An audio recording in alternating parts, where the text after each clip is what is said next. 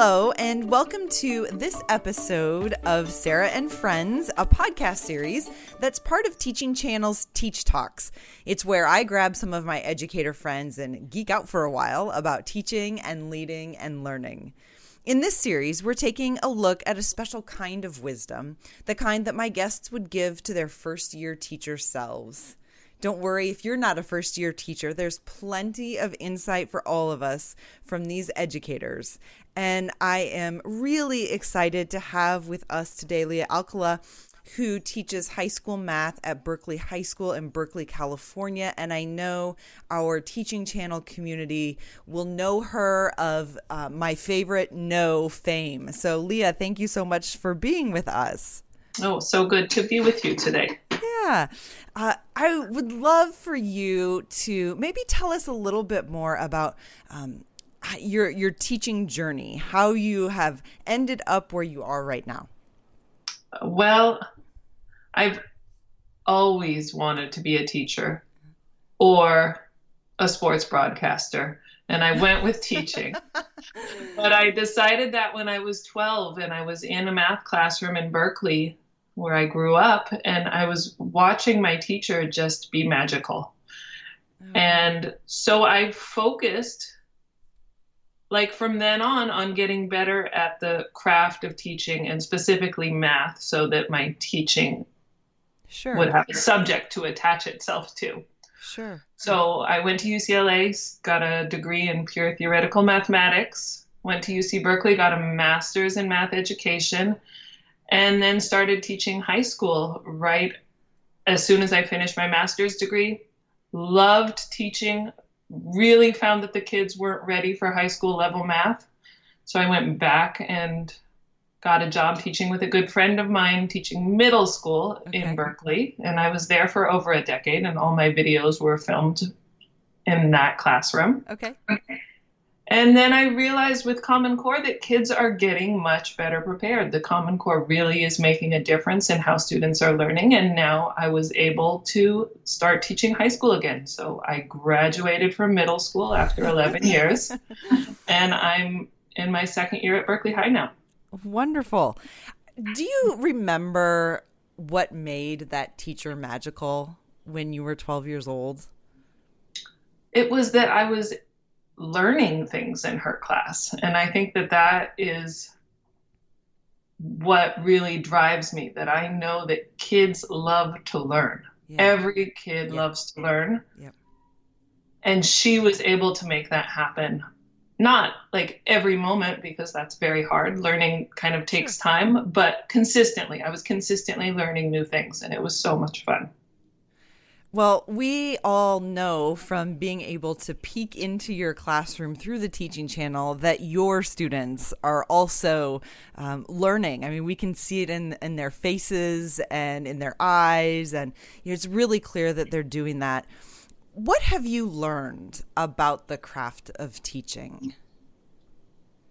One that I have to focus it on learning, so that I need to make sure that I see like my career is from stepping stone to stepping stone. I'm reaching out like into an ocean. And I reach those new stepping stones every time I see a kid go, oh, or I guess hear a kid go, oh, yeah. I get it now. And then once I get there, I'm like, oh, solid, good, let's move on. Sure. And so we're watching kids learn is just the bread and butter of my career. And it applies to me as well. I have to, as a teacher who's going to be doing this for a long time, continue to learn myself. Absolutely. Absolutely. Absolutely. Do you think you could tell us the story about my favorite no? I I hope you know how revered this video is by all by me by all kinds of people. Um, and I I think we all would just really love to know like the story behind it. Where did it come from? How did you come to this? Well, one of the things when I was at UC Berkeley, I one of my colleagues was doing her master's thesis on how kids don't read feedback. Okay. which is really like heartbreaking Sure. to a math teacher because we spend hours grading tests and probably an English teacher as well and providing kids all this feedback. And then the idea that they weren't paying attention to it, Sure. I was kind of lost as to how to help them learn. So I'm always trying to come up with ways for kids to to accept feedback from me. And Absolutely. And in addition, I really want them to be able to understand that their growth depends on them making mistakes. hmm So I mentioned in the video, I thought clickers were going to be the way to do it. I would Yeah. give them questions, they Yeah. would answer on a clicker, and then they would get feedback about whether they got it right or wrong. And I was like, this is the way to go. And then I contacted a clicker company, and it was back then, it was like $15,000 was my quote, or $10,000, something ridiculous. And I was like, well, that's not going to work. No. I don't have that kind of money, nor do I really have the technological know how to instill that in my classroom smoothly. Mhm. So I just started looking at students' mistakes after school and feeling like, oh, I should tell them this. And then I started the, oh, let me write some feedback on this exit ticket. Yeah. And then I it brought back to mind that students don't look at that type of feedback. So I needed to do something more immediate. So that was generally how the idea simmered around and I landed on collect the work, sort it, and then look for something that I've seen before. Most of the mistakes that I discuss in my favorite no, I've seen before. I'm seeing it on their homework, I'm seeing it on their classwork. So I know what to look for, but I'm able to bring it out in the moment. It looks much more magical Right. in real time. Right, absolutely. You know, I think two of the things that you said really stick out to me. One of them is kind of the reference about the difference between the technology and the note cards, um, because that makes this accessible to teachers. I think that's one of the things that really resonates with teachers, re- whether it's this video or another video of the teaching channel or um, you know any other kind of strategy that they learn about. That there isn't a barrier between teachers and effective practice that you know is is marked by um, technology or the lack of it and i think you really conveyed that to all of us in an important way Mhm. I when I was growing up, my mom used to take me on walks, and we would do math talks. There was no Yeah. paper, no pencil, no technology, but just an ongoing conversation about how we saw math around us. And so that really instilled in me that learning is not as gimmicky as it can be made out to be. Like there are things that can aid learning in certain ways, but at its heart, it's a conversation between two people Uh-huh. or a group of people and trying to just get the oh and then the next oh and just keep going from there.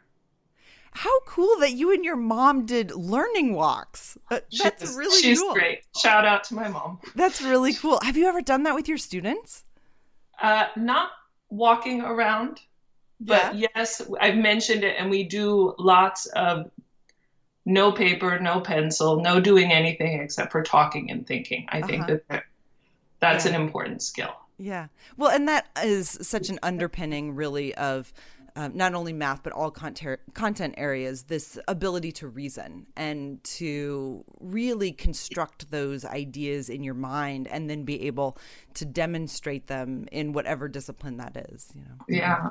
And it I have a lot of kids with learning differences who have this great ability to describe things orally and then kind of fall apart when they have to put it on paper. Right. So to really show the whole class and these kids that that that's really what we need to do communicate our ideas effectively mm-hmm. whether you do it best in writing or do it best right. out loud both are valid both are helpful I think that actually really dispels a lot of stereotypes that people might have about a math classroom.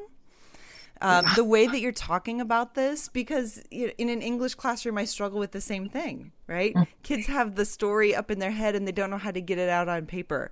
Your mm. kids have the math up in their head, but they don't know how to get it out. yeah um, Yeah, we're I- so much similar than we give ourselves credit for, aren't we? you know it's all learning Yeah. learning how to explain your ideas to other people in a way that makes sense.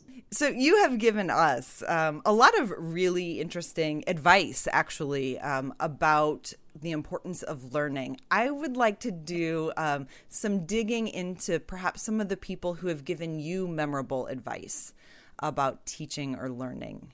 Do you have um, any any pieces of advice that stick out to you that you still hang on to? I have bunches of them. As I said, I feel like it's my job to keep getting better, not to like overwhelm myself, sure. but I have like a goal of improving my practice every year. Yeah. And that does two things. It like moves me forward and makes me engaged in my job and it allows me to give myself some slack when I do poorly. Yes. Because I'm going to get better. That's part of my job and I want to be here for a long time. I don't want to burn out real quick. But things that really stand out my I had a teacher who said that teachers' classrooms are based on each teacher's knowledge, goals, and beliefs. And what that said to me is that my belief on students' ability to learn right. is really critical to my practice. So I have to believe that all of my kids can learn. Yeah. And and I can I see when that's important. When it's important is when I get kids who are far, far below grade level. Right. And I'm like, I have to remind myself that they're able to learn and I am able to help them. And so that helps me push through like the struggle, the hard work that I see ahead of me. Yeah.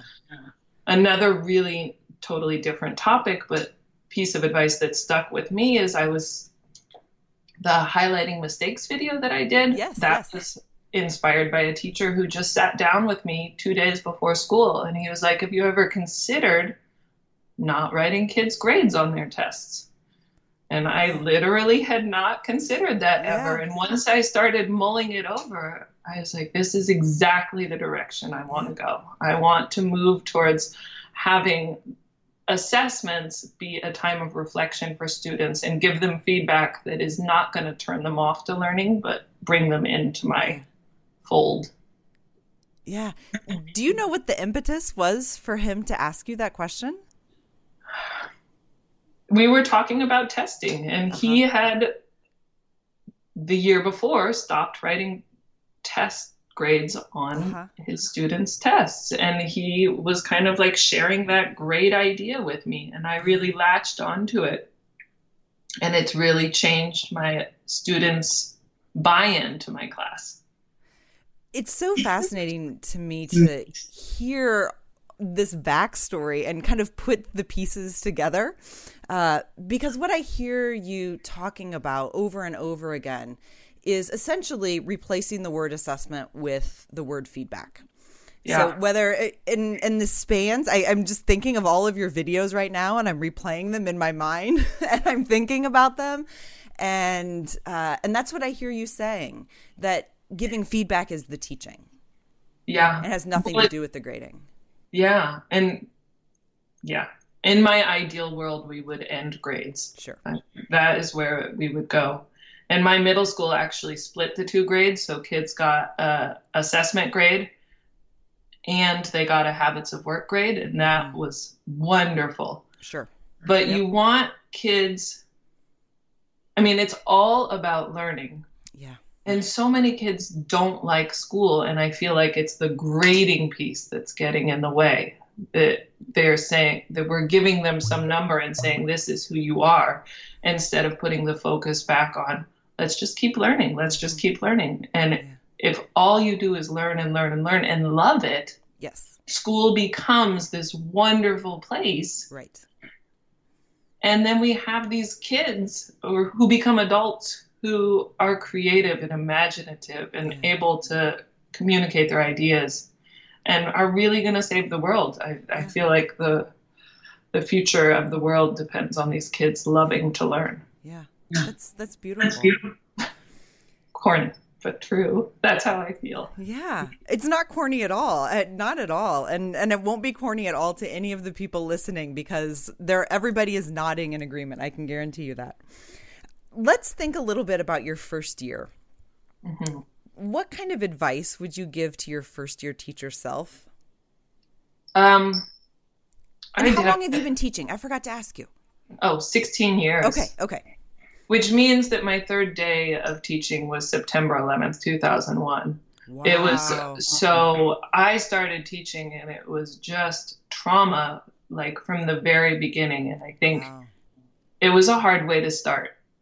What definitely got me through that hard start was seeing the kids learn. So the the learning was happening already and then like exercise is just a very important piece of my life in terms of processing things that have gone wrong. Like I kids would I would do something wrong. Kids would say something and I'd respond inappropriately or do something wrong and then I'd go home and go on a run or ride my bike or take a walk and kind of process it. Yeah.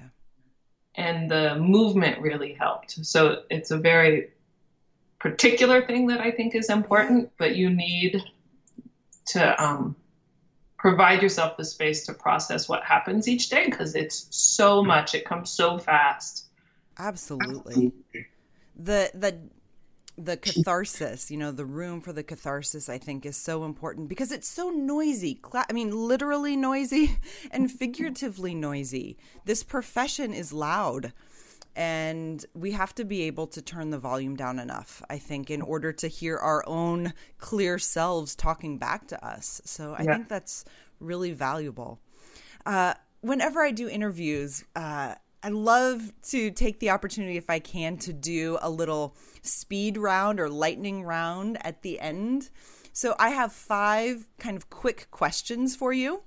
I'll do my best. Okay. Uh, and so just really brief answers, kind of the first thing that comes to mind. All right. Little game, kind of.